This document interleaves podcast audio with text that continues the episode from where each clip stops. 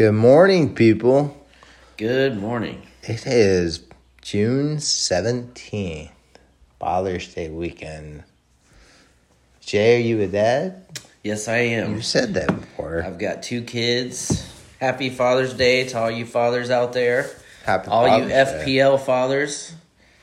Yes. Just remember to keep your priorities straight and make sure you manage your team well.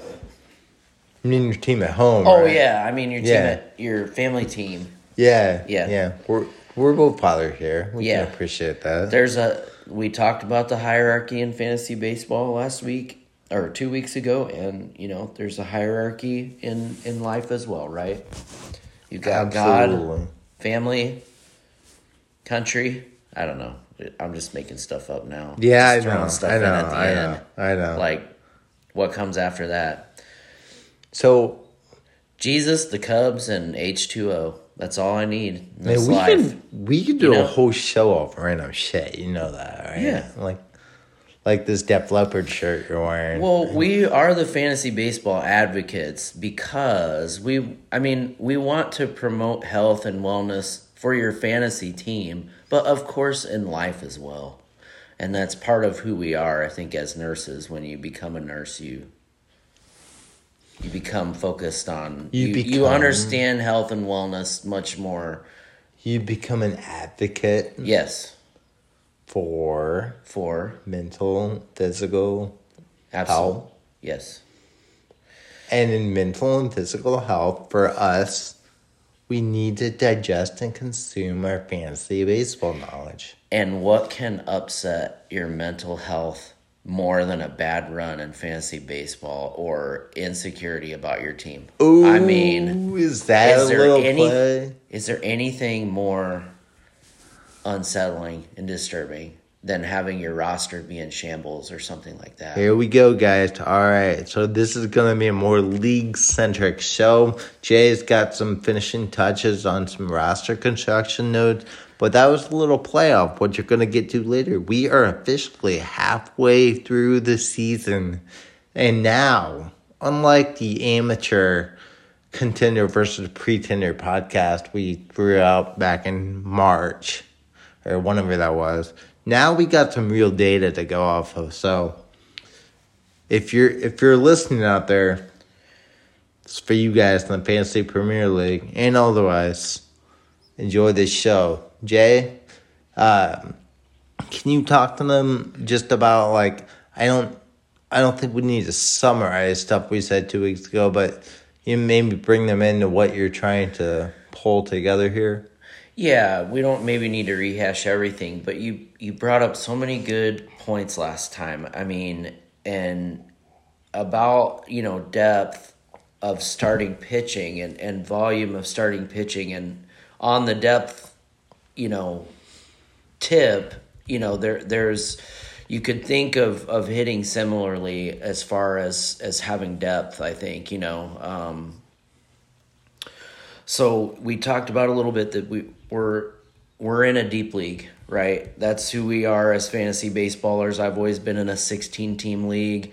Um, now we even have 26 man rosters. So the no stone unturned um, philosophy is um, a lot of how I've developed as a as a fantasy baseballer. And you talked a little bit about yourself in the last podcast and what um, resources you use. Um, I didn't really go into much detail about how I uh, do things. I mean, we were just talking about a second ago, you know, the biggest development in me, I think, as a fantasy baseballer. I mean, yes, I look at a lot of the same, um, you know, resources that you do, but just evaluating individual players has been a big development, right? The first few years in fantasy, I didn't know how to I didn't know how to just look at a guy on baseball reference, right? I mean, that's my main source. I mean, I'm I'm like a rain man type fantasy baseballer. I look at the stats and I look at the stats and I look at the stats and I look at the numbers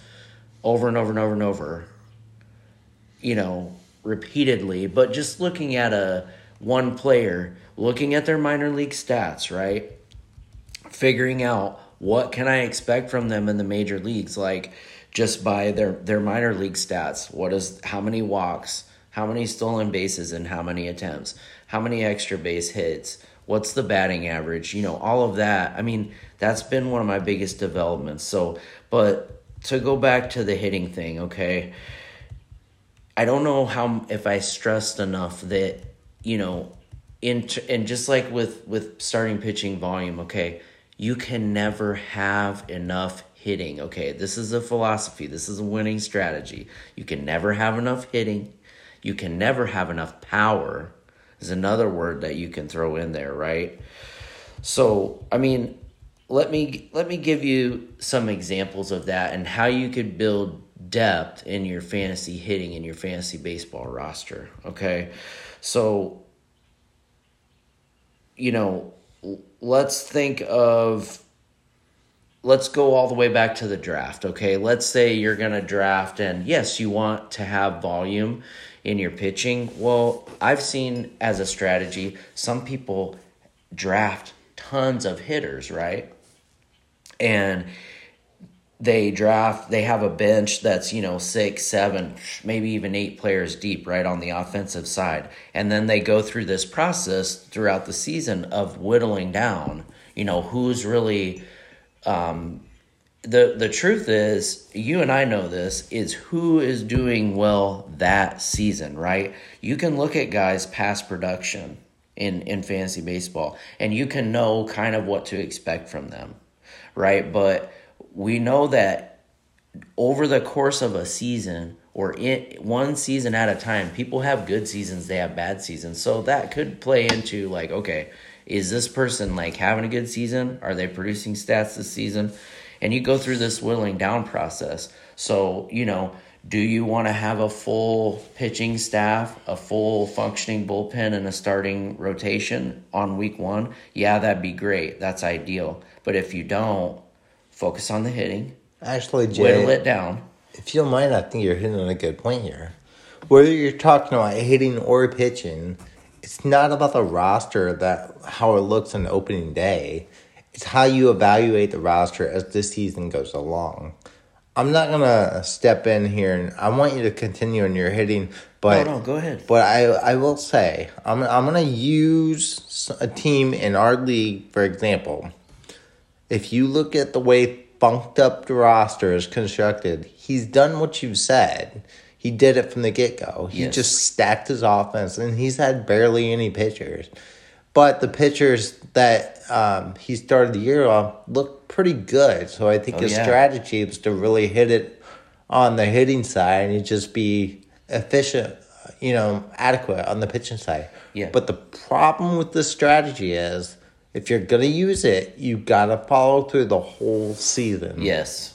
And if you don't continuously churn and burn when some of these players don't work out, you lose value off the the advantage that you gave yourself at the beginning. Right. I.e., when some of those starters that you thought were were in your st- that were in your starting lineup day one that aren't producing, but you have the extra volume on the bench and you swap it out. If you don't get value for those starters before they lose, like I'm talking about hitters or pitcher, if you don't get value for someone that like okay everybody has a perceived value right that's why yeah. we have preseason ranks right so say guys like not performing to what we thought but he's still performing well there's a window to trade those players and to recoup value yes. or there's a window to gain value but you have to be paying attention and if you're if you're going to start off with an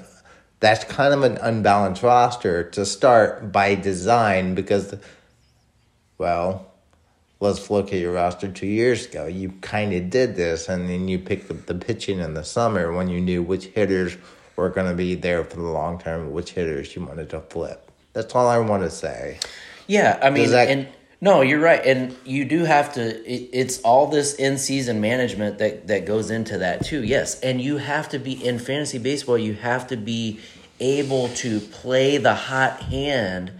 You sometimes have to give yourself the roster flexibility to be able to play the hot hand. So if you got five or you know, you got four or five guys down there in the bench that or you've got guys in your starting lineup that you think are must starts. Well, you know, sometimes people emerge and become a must start. I mean, let's put a name out there. Ezekiel Duran is a must start type of guy right now. You got him on your roster. You got to find a way to get him in your lineup. And if you got all these other guys sitting around that you think are good but aren't currently performing, you, you got to figure out a way to get this guy into your lineup. You know what I mean? So it, it it's just the depth thing, you know. Um, and you know to to let's how do you want to build depth in hitting okay? Let's say you didn't do it right away either but just how are you going to do it through acquisitions? And and who are you going to keep on your roster right? Who's worth rostering? Well there's a few different ways you could look at it. One of the ways you could look at depth is you want those guys that are providing depth, you want your backups, let's call them backups, to be starters, okay? And let me explain that. Like, if I got someone that I want to substitute in when my star has a day off, well, I want them to be providing value. I want them to be a let's call it starter value because they're actually providing something like count at least counting stats, right? They're you know, providing the counting stats or something. So it and another way to think of it would be like if you're you're starting your your backup, you're putting your backup in and they're they're a starter, well then you're starting a starter. If you put in your backup and they're nothing but a backup player and they're not even good enough to start, you're starting a backup. You know, you you want the guy to be worthy so, and let's say it's someone who is a platoon player, right? They don't play every day. Well, the way I would look at that is if they don't if they don't play every day, when they play, are they providing that starter value? Are they playing that good? If they are and they're they're that good, um, then they're worth having on your roster and they're worth substituting in. You know, I've learned this the hard way about benching your stars, even when they don't play. You know, if you have a guy like Bryce Harper on your fantasy team and you take him out of your lineup when he's on a day off, let me tell you, sometimes a pinch hit from Bryce Harper is worth more than a whole game from some scrub. I mean, how many times have I oh, learned this? Oh, Jay, I have Jay, learned Jay. this lesson the hard way. We play in a 16 team, as you said, 26 man roster deep league some of these so called scrubs you're talking about are dependable players for us. I mean, well, come on. A scrub is a I, scrub is a scrub. I'm just I'm saying just they're either good or they're they're either providing something or they're not. You're giving me food for thought for a different conversation. I'm I'm gonna let you keep going. I mean, and so you and in order to have a bunch of pitchers down there, you know, some some teams are going to be trying to go with one or two man benches. But I think those days are over. I think that part of us having a 26 man roster was to help with the fact that they're the way that teams manage injuries. Let's be now, real. COVID, COVID, co- right? COVID is what caused the twenty. Exaggerated it so much, but it really the reality in baseball now is that guys get days off they get rest days. They need to be healthy and and they are so conservative with injuries now that like you have to have some depth or you're going to be in trouble day to day. You're not going to be able to field a whole, you know, uh, team. So I don't know. I mean, I've touched on a lot that I wanted to. I mean, anything else you want to add to it? I mean, you brought up rankings again. I mean, that's it is honestly a big part of I mean, I spend so much time in the off season before the season starts, you know, four, six, eight weeks, you know, before um, that's pretty much what I look at as rankings. I mean, baseball reference, rankings. I mean, it's really be able to part. rank a player, you have to have an adequate knowledge of their past performance, their current trends, and you have to be able to look under the hood. Right. I, I yes. will be honest, until I entered this league, I wasn't really in the StatCast data or, or any of the underlying metrics. But that's that's what's fueling the fire right now in fantasy baseball. That's what you're running. Yeah, it's definitely I'm I'm being brought up, you know, now it's like you have to look at cuz poor performance, you have to you have to find a way to look at someone's poor performance and put it into perspective, right? You've got to know what the problem is with someone who's very highly ranked or you know, you've got to be able to like figure out what is going on if they're just like basically getting unlucky. And that's pitchers or hitters. Like what is their like BABIP, you know, stuff like that. I have really started to absorb and it it can become a part of I could quickly look at that and say if, you know, okay, they're kind of getting unlucky on offense. You know, or with and you know, yeah, I mean, that's one example of it's starting to make its way into my day to day, how I could look at things. I think you're probably a little further along with some of the advanced metrics, but again, what I have done over and over and over and over and over is all the baseball reference stats. You know, everything that's there to, to look at for a person, their minor league career and, and major league career. And, you know, unless you're uh, Julio Rodriguez or Juan Soto, there's going to be big adjustments when people reach the major leagues. Julio Rodriguez had to make some adjustments this year. Yeah, for sure. So there's the the uh, once you've got a, a season or so under your belt, yeah, there's going to be some. All right. Now, I gotta put you on the spot a little bit with winning strategies and we can finish it up after this but you you've said before and you've criticized teams for showing people their lineup in advance right? And setting their lineup one day ahead. And I, I, I gotta I gotta push back on that one a little bit. And I gotta I mean I used my team as an example and I'm like okay my lineup might be set for today. Like, I just want you to look at that and you tell me what are you going to do about that? You know? Okay, so like, look, you're going to overreact to what someone's lineup is. All right, look, this we got to we, making moves. We, we got to put some on... masculinity out here. This is Father's Day weekend. so what Jay is referencing to is he's like, there's two ways you can do this. You can put your balls up on the table and say, look, look at this. What are you going to do about it? Right. Or you can be deceptive and say I got respect for you. You probably think you can beat me, but you don't know what I'm gonna do. And here, here's here's my pushback on this. I'll be honest. I like to fuck around with people's heads because if I can get in your head during our matchup, then it does give me a, a tangible advantage as far as making you second guess some of your roster moves. In the back of my mind, I know what I'm doing the whole way through. It's a chess match. Stitches talks about playing chess all the time. It's totally relatable to our game. I'm what sorry for way, getting a little off topic here. What but, better way to do that than to just set your lineup and let them do all the scrambling and moving around? Aren't you, you know? Because this is where we get caught, Jay. I'm so glad you said that. So we get caught up in players and drooling over players. We're going to go over some here in a minute. But the real game is in the statistics, the stat categories.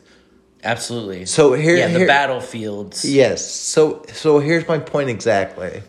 So I'm playing kick and dirt this week, right? And I'm looking at the stats last night while some of the games are going on, and um, I I I was up at one point eight to six. I was like, oh, you know, whatever, it's fine. And then uh, a couple things happened, and I looked. I'm still up eight to six, but you know what? He had hit a home run and timing a home run, but I'm like, well, how's the score the same? I look, I got a double play ball. This is what people don't understand. We we start drooling over all these players, but it's the little stats that count. So the simple fact that I may win, I I may not. I'm not holding a huge fan. But what I'm, my point is, is a double play ball hold just as much. Well, I should not say that because home run, you get a run, a hit. Sure, but, but when you're it, way in behind, the grand scheme right, of things, in when you're chasing runs, categories, yeah it's going to change how you yeah ex- exactly so what i'm saying is by being deceptive with your decisions it's making those guys who think they got the it factor for the roster. Do I really have the it factor for the roster? If you don't produce any counting stats and nobody's Is hitting it- any runs in or, or- scoring any runs, then or- no, you don't. The other thing is, Yeah. is it your B week? Because if it's your B week, then maybe you're second guessing yourself the whole time. Sure. Dude, I've been oh man. I mean, it's there you know, I have far less insecurities than I used to as a young manager, right? But it's it's hard and you got to be what you got to be able to adjust. You you can't just it can't be static. Not in our league. No, no. Guys, I feel like we're sharing too much of our strategies. But uh so thank you so much for listening to this ramble. I really hope that you uh you guys enjoy listening to us ramble because we sure enjoy rambling. Now, Um, next time we might have to talk a little bit about how we look at our lineups because you and I always go back and forth on that. I mean, we don't have to do it now, but I think that's a good thought. because I, I think we I think there's uh, ten or fifteen minutes there of Yeah. Because you you always force me to look at mine in a different way, but you know, it really we I think we're similar. It's just we do think of it a little bit differently This in terms of how we look at our your offensive lineup. This is why we make a great team. Different minds come together. You makes always- for great great content. It does. Who who wants it's like um in life. You don't want to like marry yourself, right? Like Right. like you don't want to be like thinking everybody thinking alike, you know. Right. I always I always say this. I I hesitate to say it, but I always say it sounds simple, but if I'm seeing too many people zigging, I've got to zag. I get that. Because you gotta have an advantage, and you know. A- I've tried to. I've definitely tried to internalize that strategy. I, I've tried a little bit more to think of it that way. Like, am I zigging when everyone else is zagging? And I really think it can be super beneficial and and helpful. Um, but yeah, I don't. I thought everyone was just gonna kiss my butt and just think exactly like I did. What are you talking about? Jay, I think you're talking about the um, dream scenario of, oh my god, I've got the it team. I'm just gonna roll through the season. Yeah, yeah. My roster out there. You're gonna look at it, Jay. You're having a good week. Let's talk about the happenings in the league. All right, This this is it. a good Let's segue to the this. league. So here's I want to start off with your team, but I'm not going to specifically talk about your team the whole time. You just gave me a good transition point. So Jay built this roster to be exactly that. Look at it. What are you going to do? And um, he gave up a lot to do that. And as we currently stand, he's less than 500 league play. However, I'm looking at your team. You're having a great week. Let's see how you finish it. Yeah, it's But starting to roll a little bit. The train's starting to roll a little bit now. I feel you, know. you're playing in a division where nobody's really taking the bull by the horns yet. So you've got a chance to just take the bull by the horns with your division with a couple of strong weeks. This is this is good content because we're midway through the season. As I'm looking at the league standing, we're gonna go down down here, and I'm we're gonna go back and forth like when we did our mock draft. I'm going to I'm going to reel off these teams from the order that they're in the standings right now. And I realize it was based off the way the week ended this past Sunday Sure. night. We're gonna go back and forth. I'm gonna start and then you're gonna go next with the next team.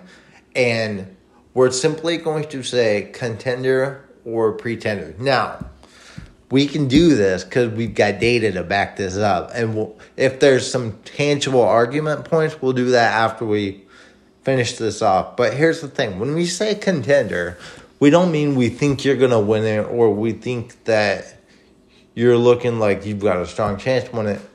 When I say contender, I mean, are do you have a chance to do you have a chance to win your division? Do you have a chance to be in the playoffs?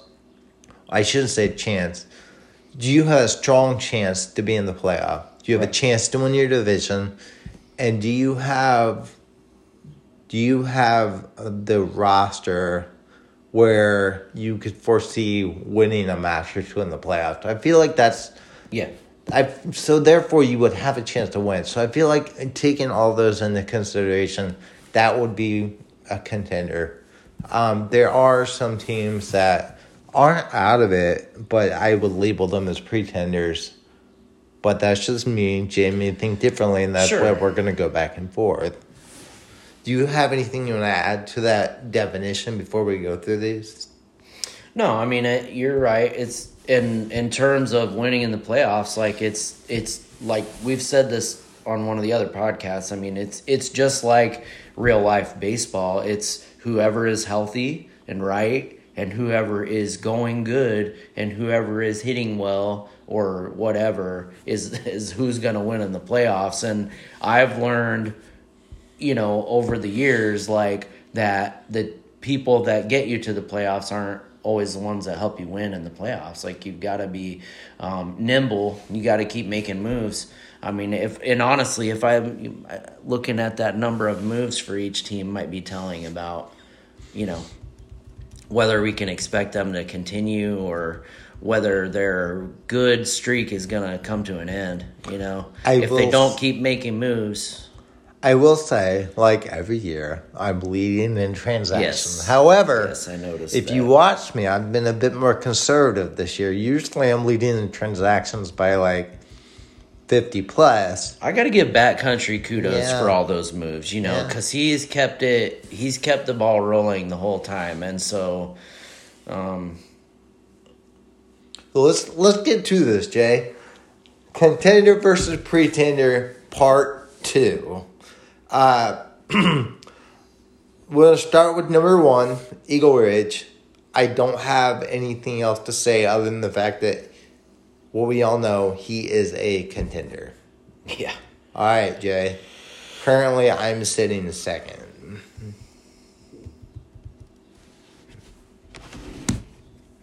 what? Oh yeah, yeah. I mean, Eagle Ridge. No, no, no. We're going back and forth. Eagle Ridge is a contender. oh, oh, okay. Number two, right now in the standings currently is me. Am I a contender or a pretender? I know it's weird. You know, You're not gonna hurt my feelings, Jay.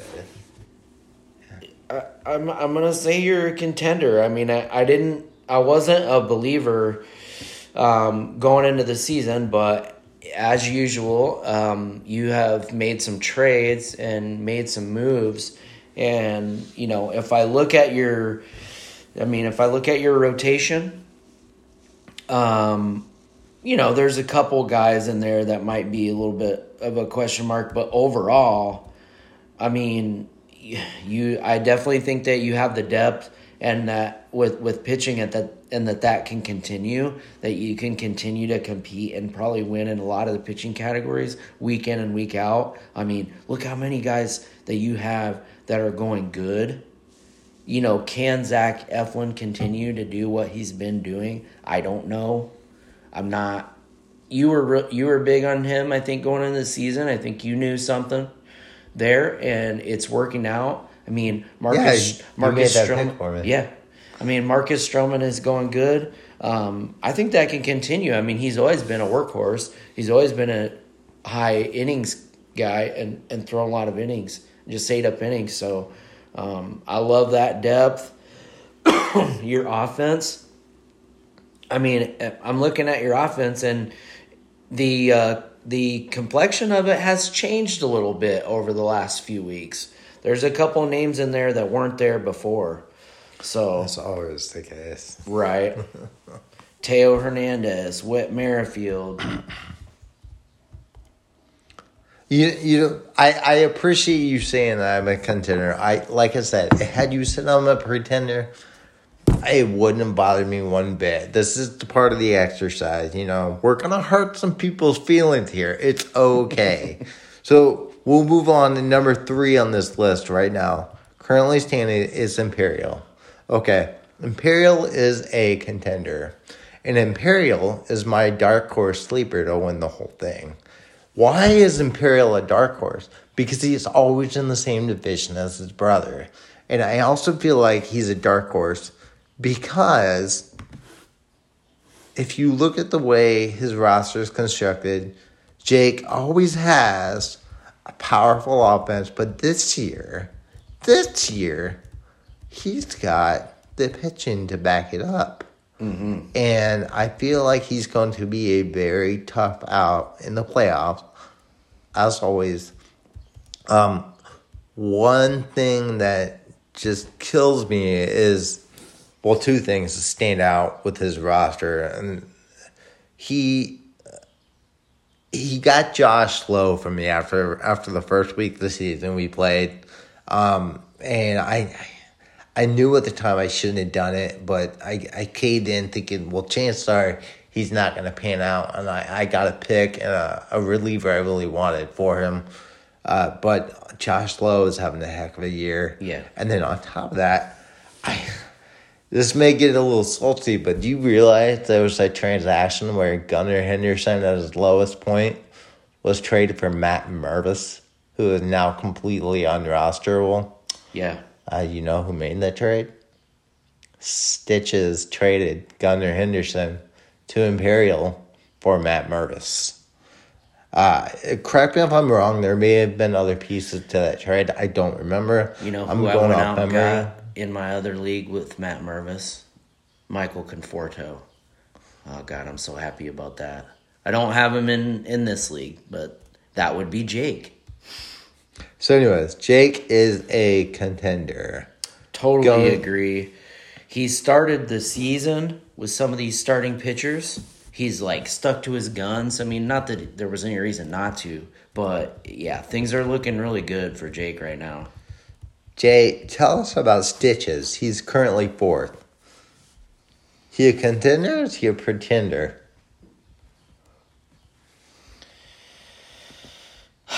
You know, I marveled at what Stitches has been able to do um, in the first half of the season in terms of regular season record. But I gotta say, I think Stitches is a pretender right now. I think he's got a lot of work to do um, to have a roster that's going to be going well towards the end of the season to make a strong run for the for the playoffs. I mean, there's going to be um, a lot of competition uh, in his division. You've got you, you've got Redbird, who we've said things about before, uh, good things, and you've got Cajun, who is not out of it. Um, is he's not having a good week this week, and um, having a good year so far. Right. But I, I think right now Stitches is a pretender. I think that there's a, some work to be done there. I will say in Stitch's favor, he's got the managerial flexibility, meaning he's going to make the moves as he sees Absolutely. fit. And his pitching is going to give him a chance to at least tread water when his hitting is not doing well. But Gotcha. Okay, so mid midway point in the season, Stitch just looks like he has some work to do. All right, so that means we go to number five. And number five, oh, this one's an easy one. But guess no, who's winning twelve to nothing right number now? Number five, hundred and eight stitches. Uh, I saw that before you said that. I wasn't gonna say anything. Number five is Bird Law. You know, I I got to go back to what you just said. It, it's good that you point that out. It's so frustrating to look at stats on Saturday morning, oh, like the scores. You know these scores aren't going to hold. They're no, going to change. It is incredible how many big leads evaporate over the course of every week, and that is the norm. I mean, you would think I would realize this after this many years but how many of those big leads evaporate and things even out over the course of a week? And you realize that it's like it's kind of all about the weekend right? Like friday saturday sunday means a lot especially with hitting. I mean eh, with anything but with hitting it's like okay i got i got these guys hitting all weekend long. And you know it takes a t- while to figure out like i think studying real life teams like how they give guys days off and rest and when they do and don't. And I think your your studs are playing all weekend long. Typically, I think they're getting their days off during the week. Typically, That's a good point. So that's why it's the weekend's the very weekend. important. Yes. Yeah, it's Uh, number five on this list is easy. Me is Bird Law. Um, we will talk about players a little bit. We promised to. Let's talk about Corbin Carroll. This guy, okay. Been It- it- salivating it- over oh this guy since before Okay. the season even started, and it was so sad to oh, know gosh. that like he was gonna keep Corbin Carroll, and I had no chance. I've tried of so drafting, hard of to drafting him. I, acquire him. I still probably will. I was hoping that he would have enough other good keepers that he would somehow not keep him. But Birdlaw was smart enough to realize that. Oh, he was going to keep him from oh, the get go. yeah. If you listen to, here's another source for you. If you listen to Chris Walsh of Prospect One in the off season, you know Walsh is the prospect guru for the podcast people, and he fre- he uh, regularly frequents the CBS Sports Today podcast. But in the off season, like when you're looking for content. I, I encourage you in November and December, or at, at least late October, November, and early December, to listen to his content because he literally has a beat on all those prospects lower level, mid level, high level, whatever. And he lives down there in Arizona, and that's what he does. But he's a Diamondbacks homer, obviously, and Yeah.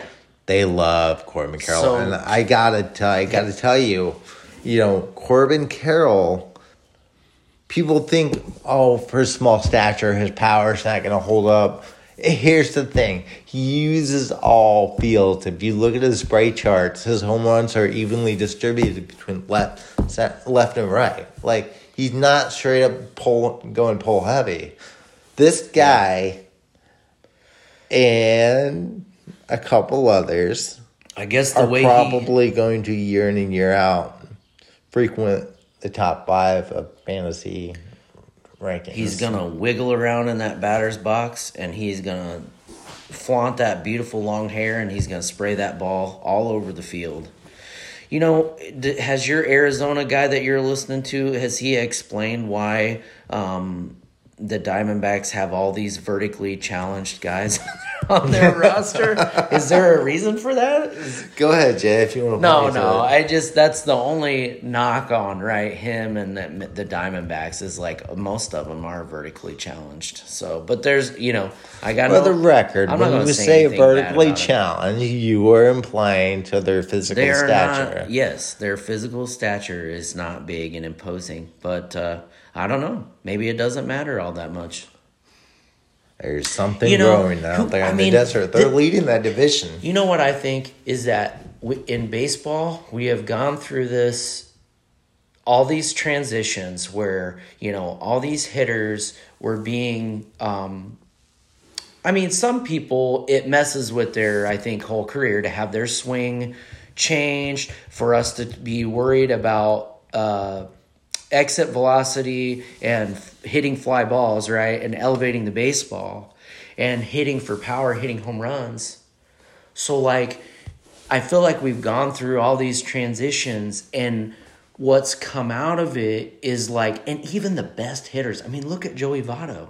Joey Votto is an incredible hitter. He can do anything he wants to in that batter's box. But what he did for the betterment of his team and and their ability to score runs. Sometimes he took walks, but what he did was like try to hit for power, try to elevate the baseball, and he was willing to let that batting average go down to to try to be a little more aggressive up there sometimes. Sometimes maybe taking the walk wasn't what he needed to do for his team. Like you can see hitters do it, but my point is is the guys with the that don't have the physical stature you know, like I, I mean, I'm gonna bring up Bryan Reynolds as an example. Okay, oh dude, how oh, are these guys? to drive me I mean, crazy? there's an approach that some of these guys have that they are they are fast to the baseball. I think it's bat speed. It's loading up for power. The way that he boom They're using their Like- body as leverage. Exactly, exactly. And like there's a way that some of these guys can do it with so much skill, so much knowledge that they can do kind of everything, but they are not a big guy. And I mean, I'm just trying to wrap my head around how some of these guys are doing it. And there's other guys that I could think about that their swing kind of resembles um, a guy like Bryan Reynolds. Well, yeah, I think year in and year out, baseball's the one sport that's going to turn these these uh, you know, specimens of all different kinds Yes. into productive players. You don't have to be a top notch athlete to play baseball. Love that. But- it may not go on forever. You know what I'm saying? Yeah. It changes. And, you know, I mean, the second base position is one of those places where you see guys like that. I mean, think about Dan Uggla. He was Oh, like God. the best. He was a top Ah. 10 fantasy baseball player for several years, and then they just completely fall off the face Dan of the earth. Uggla was like low average, high Right. power. right. And yes, but how did right. he keep the average up? I mean, it'd be interesting to go back and look because he did for a while. Then he had a very off. unique batting stance, if I remember correctly. A lot of his power came from his hip up because he would sit really low on the bat. We're going off topic here. We we got to get back. I'm I'm sorry, guys. This, this we love baseball here. So Bird Law is a contender without a shadow of a doubt. Uh, Jay, numbers. We got to get things moving along here because I want to get to the whole standings, but. Redbird is sitting at six. I think. What do you think? You know, I think that you know he's he's working on filling that infield out. He's got some prospects there. He's got Ezequiel Tovar, Nolan Gorman, Miguel Vargas. You know, um, Jeremy Pena. I mean, there's a lot of question marks there. I think that it probably rests on on uh, his ability to kind of fill that part of his lineup out. Um, you know, I think we're starting to see things kind of normalize with with Nolan Gorman.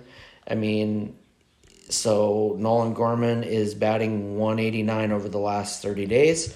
He does Yeah. have five home runs, OPS 638. You know, things are normalizing there, and I'm starting to see that there's a little bit of a hole in the middle of that infield.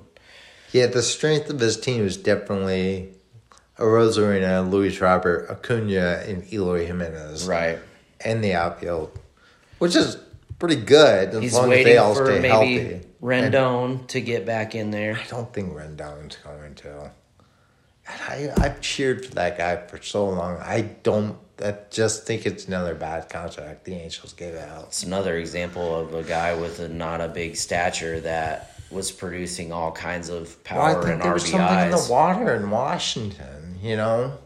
Those couple years, you know, Bryce Harper, Stephen Strasburg, Ryan uh, Zimmerman. Ryan Zimmerman, Anthony Rendon, Victor Robles flashed some pan for a while. Yeah. A lot of those guys aren't, I mean, Bryce Harper's side, a lot of those, oh, Patrick Corbin.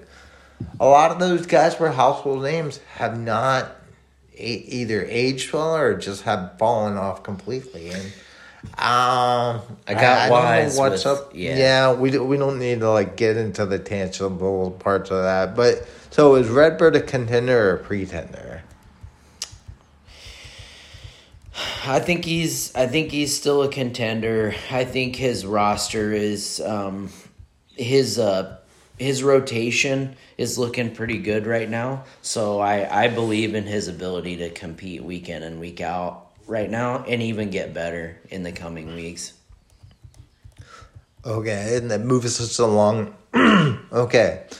So currently right now Bat Country holds seventh place in Division One. Okay, alright. So this is where it gets dicey.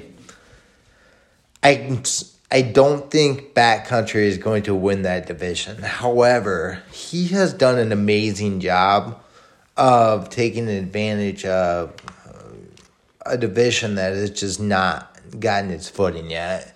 And we pegged him the 13th best team in the league to begin the year. And he, rightfully so, he won it last year and he didn't have a lot of assets to start the year. Yep. But kudos to him, he's done well. Now, now the um, good comment aside, I, I think he's a pretender. I think he's not going to contend for the title. That's not to say I can't see a scenario where he makes the playoff. Sure. I do. I do Oh, see a scenario where he makes the playoff. I agree. I just don't think he's a contender to win the whole thing. Right. And that takes us to number eight. Shirtless Ron Gant. You know, uh, yeah, shirtless Ron Gant. What do you think? Shirtless. Um, Getting kind of dicey here. well, shirtless. Like he's arrived in a way where you know I'm not sure if he showed this kind of. I don't- want to call it dominance because he's kind of right around 500. But you know, pretty solid lineup right now. Um, lots of young talent, which I, I mean, I really like right now. I have just, I just salivate over Tyler Stephenson in the catcher position. God, I'd love to have you, you. Tyler always, Stephenson? you don't see it. No, he plays thing. every He's single got- day. but he's one. got He- middling exit velocities, um, and he he just hits in a bandbox. But the thing is, he doesn't produce what we want him to produce. I've never rostered him. Talk it's- about physical stature. Have you seen that guy at the plate? He's a monster. but He's huge. He should be doing better for himself than he has over the course of the last three years. Um, we get caught up in that stuff, but Yeah. you know, the he's got I the think there's- ballpark factor in his side. Yeah. I, I think just, there's I'm an sorry, adjustment. I just don't get your There- Tyler Stephenson ro- bromance. Well, I like the playing every day, and it gives you roster flexibility. That you got somebody in there every day. You don't have to roster two catchers, which I know a lot of people don't. Anyways, I'm one of the few that I, I tend to more often than not have two catchers. But but anyways, to go back to the young talent, you got Spencer Steer, De La Cruz. Ian Oh, Happ. Elly. I don't know if we Eh. can call him young anymore. He's kind of in the middle. He's So- right in his prime. So I'm Kelenic, not. I'm sorry, Kyle I gotta interrupt you here. That's a, a source in this league, I was going back and forth with, them, not to be named, Okay. mentioned that he turned down um, a first round pick for Elly De La Cruz. Okay, so let's have a little fun with this. All right, we're not gonna do a deep dive. We don't have enough time for this, but the fantasy baseball world has gone nuts over the last two three years over the those premium prospect coming up. Why? I think part of it is because they're coming up younger. Yeah. Because um, incentives in baseball have been made to, to stop the withholding of players down, Right. which unfortunately is still happening in some Sure. places, but not nearly as frequently as it was. Second of all, though, we've seen a lot of prospect hit the scene and succeed right away. So I was going back and forth with this source, and it, it was interesting to me. What's the difference between Elly De La Cruz and Oneil Cruz and Jo Adell? As far as when they were coming up, Oneil Cruz more recently was last year. Jo also obviously the bottom out factor. He's still there's Yeah. still hope for him. Yeah. But the what the similarities? All three of those guys have just amazing power, like raw exit velocities, and so if you listen to some of these podcasts, they go nuts over these guys. My thing is, is he really is he really better than a first round pick, or you know, is Elly Uh, De La Cruz a first round pick next year? I mean, I I think. mean, I, I think he'll be a keeper, but if he wasn't, I mean, I think that, I mean, a lot of it. So he's got the, let's call it the pedigree, even though he hasn't. He's only twenty one years old, and he doesn't have a bunch of um, minor league seasons for us to look at. It's more like winter league and these different, you know, um, leagues. But he's got a great batting average. Um, on base percentage is looking good. OPS, uh, over 900, over a thousand for, for most of these seasons. Um, he's got the stolen bases. So, I mean, what's the difference? Well, number one, like his batting average is to be better than Oneil Cruz's, just looking at it You think Off. you're projecting? I'm projecting that because of the past and what we're seeing Cruz in the major a lot leagues. that we haven't seen. Right. I mean, there's a lot of development there that could happen that we I could be singing a different song after, you know, Oneil Cruz has got some major league seasons under his belt, but I don't know what the difference is, but I can tell you that I don't blame him in many ways for not taking a first round pick for this guy because I, I and I had you know somebody else in the league was like we were talking about young talent and I was like okay well I got to keep I kind of did that in a way but I'm like I got to keep getting younger and finding that young talent and they're like go after De La Cruz and I knew the second he said that I was like I bet you there's nothing I could throw at this guy right now that's gonna make him trade him Very good. I don't blame him Very good point. So is But he a contender contender or, or pretender? pretender?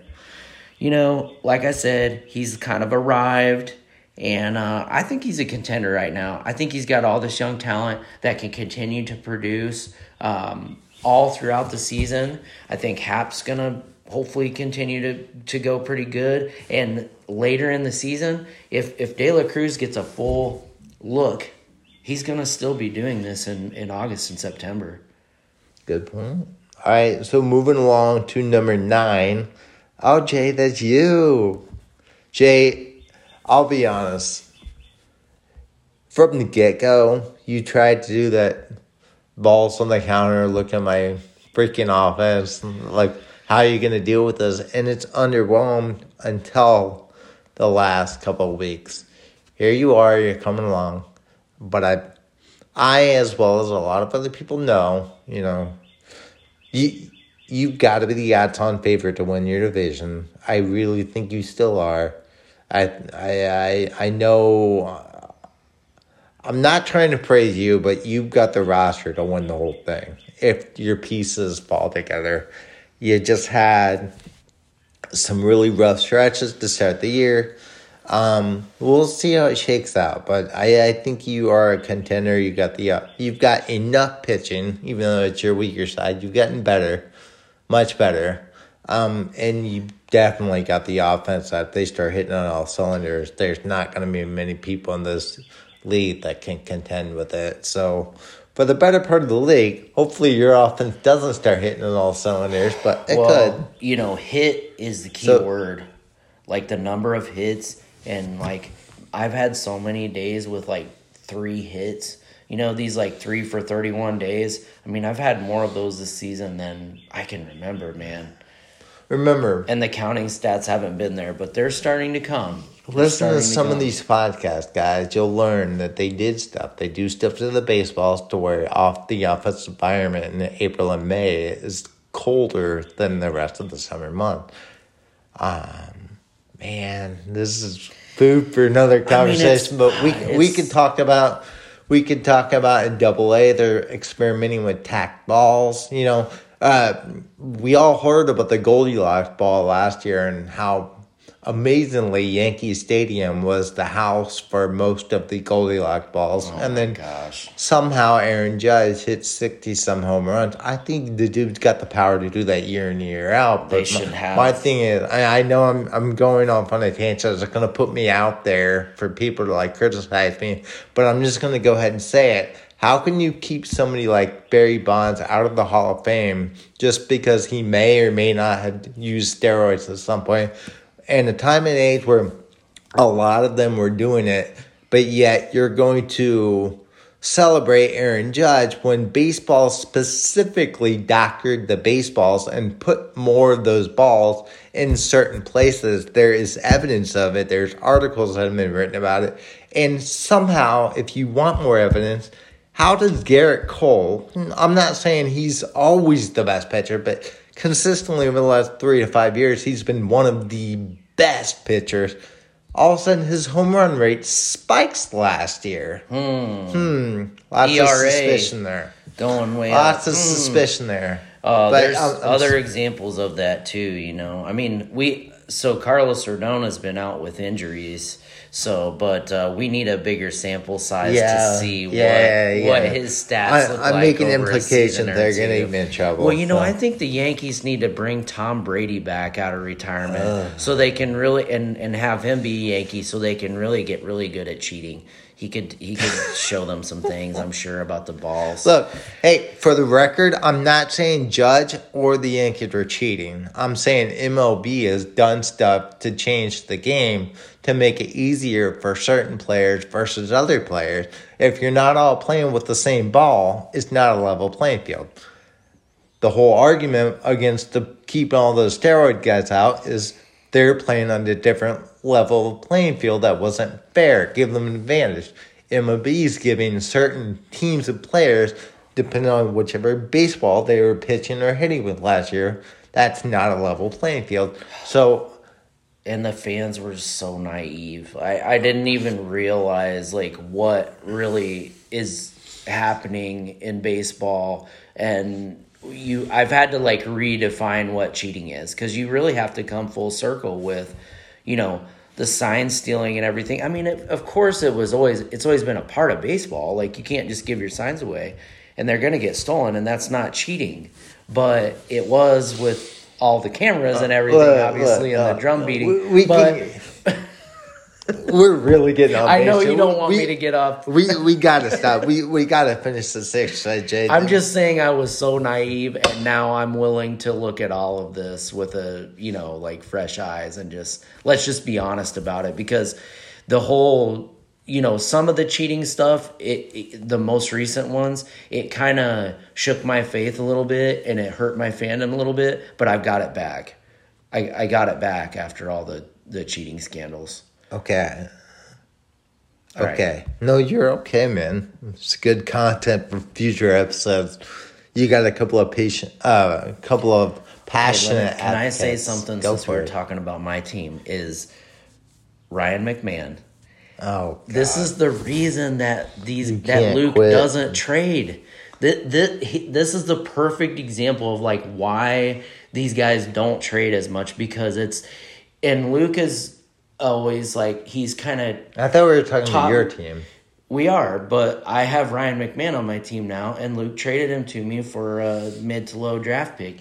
The point I'm trying to make is, you know, you looking at a player like a, it's like a stock. It's like owning a stock, mm-hmm. and selling low is just asking for someone to come along and and get them for for nothing. But but what are you gonna do? I mean, obviously, so you know, and Luke, like he's like educated me in the past of like l- thinking of them as like a stock, and like you, you might as well just hold on to them until they're just droppable, because you're getting ripped off in some of these trades, and like it, it's not, you know, it's not rip, it's not ripping off. Everybody has to take a chance. I was able to take a chance and take a risk, and it's worked out. I think Of we- course, I'm a contender. You are a contender. I'm sorry, did I not answer that? No, I don't know. Yeah. Jay's team, Pack, is a contender. yeah. Now we're running out of time here. We still got Yeah. seven teams, uh, and ten through sixteen is standings. So I'm gonna re- rattle all these teams off, but I'm gonna rattle them off in order, and we're not gonna really talk much about them. We're just gonna say, are, is there any in this bunch that you view as a contender right now?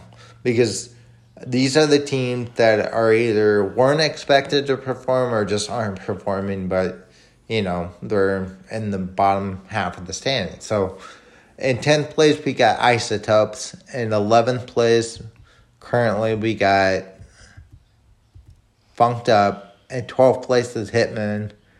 Thirteenth place is Cajun. 14th place is Pokes.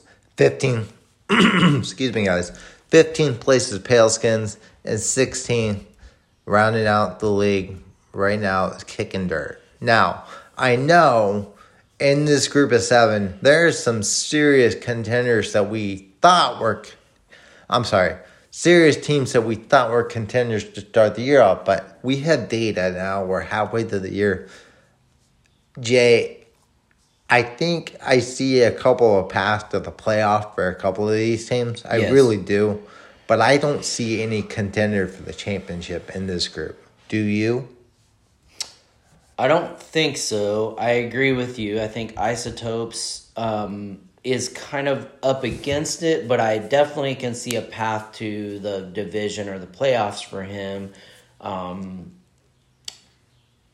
he is, as we speak, I think, trying to shift and move and um, making some, you know, developing his uh, rotation, filling that out. And I, I think you might not think by looking at it, but I think with his offense, like he's got a chance to compete week in He week does. out He plays make the into the- and the division is up for grabs. Exactly. So Um, and then one more thing I want to note with the, with these teams before we sign off here is uh, I I feel like in my eyes the most disappointing team this year so far has to be Cajun.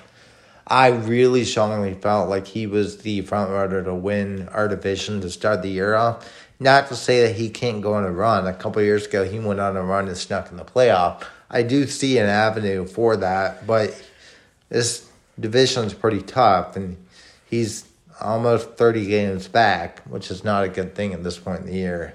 Well- um, he's just had some underperforming. Yeah, The St. Louis Goldschmidt and Cardinals, Arenado, namely. yeah, and the Cardinals. Yeah, that's what I was gonna say. I mean, that's been a big uh, part of it, and obviously those guys could show up in a big way. Uh, Yelich has been really good for him. Hopefully that can continue. Hopefully for him that can continue. Jay, this has been a great show. Yeah, It's been fun. It's exciting. So pretty soon we're gonna be In Cincinnati. in Cincinnati Two on weeks, July first. Two and weeks from today. So hopefully we are going to have a podcast for you guys with several different managers from the Fantasy Premier League. We're So going to try. We'll see how this works out. I'm sure we can do it. There's gonna be gonna some- be some glasses clinking. I was gonna say and there's gonna be some beer background drinking. noise. But you know, as I've said, I've this whole thing, this podcast is fulfilling the dream of me for being like an AM radio person, and I've always wanted to do podcasts in the back of a Hardee's or some kind of you know Chili's. You know, will be like the people on the office. I don't know why you do this, Jay, but it's okay. We all have our little, a little quirk. I promise you, I will fulfill your dream. We will do a podcast from the back of a Hardee's at some point. I don't know when, but we'll do it. Right. It'll be fairly quiet. There might be some other like 90 year old men talking in the background. it's just a sports radio thing. It's just like an AM radio I thing. remember where nurses hope those 90 year old men have a heart attack because they're congesting all that cholesterol. Right. We'll Well, there to- we have uh, uh, good Samaritan laws in Indiana that we can act, we can definitely act and, and save lives out there with, with not impunity, but we've, we can feel empowered to go out there and try to save some lives. I mean, that, that's the whole point, right? Right. Yeah. So, you know, quick uh, health lesson, right? Um, but uh, yeah, save a life Live out life, drink a beer, have fun. and be well. All right, so this is the Fantasy Baseball Advocate signing off. Happy Father's Day, guys. Be well.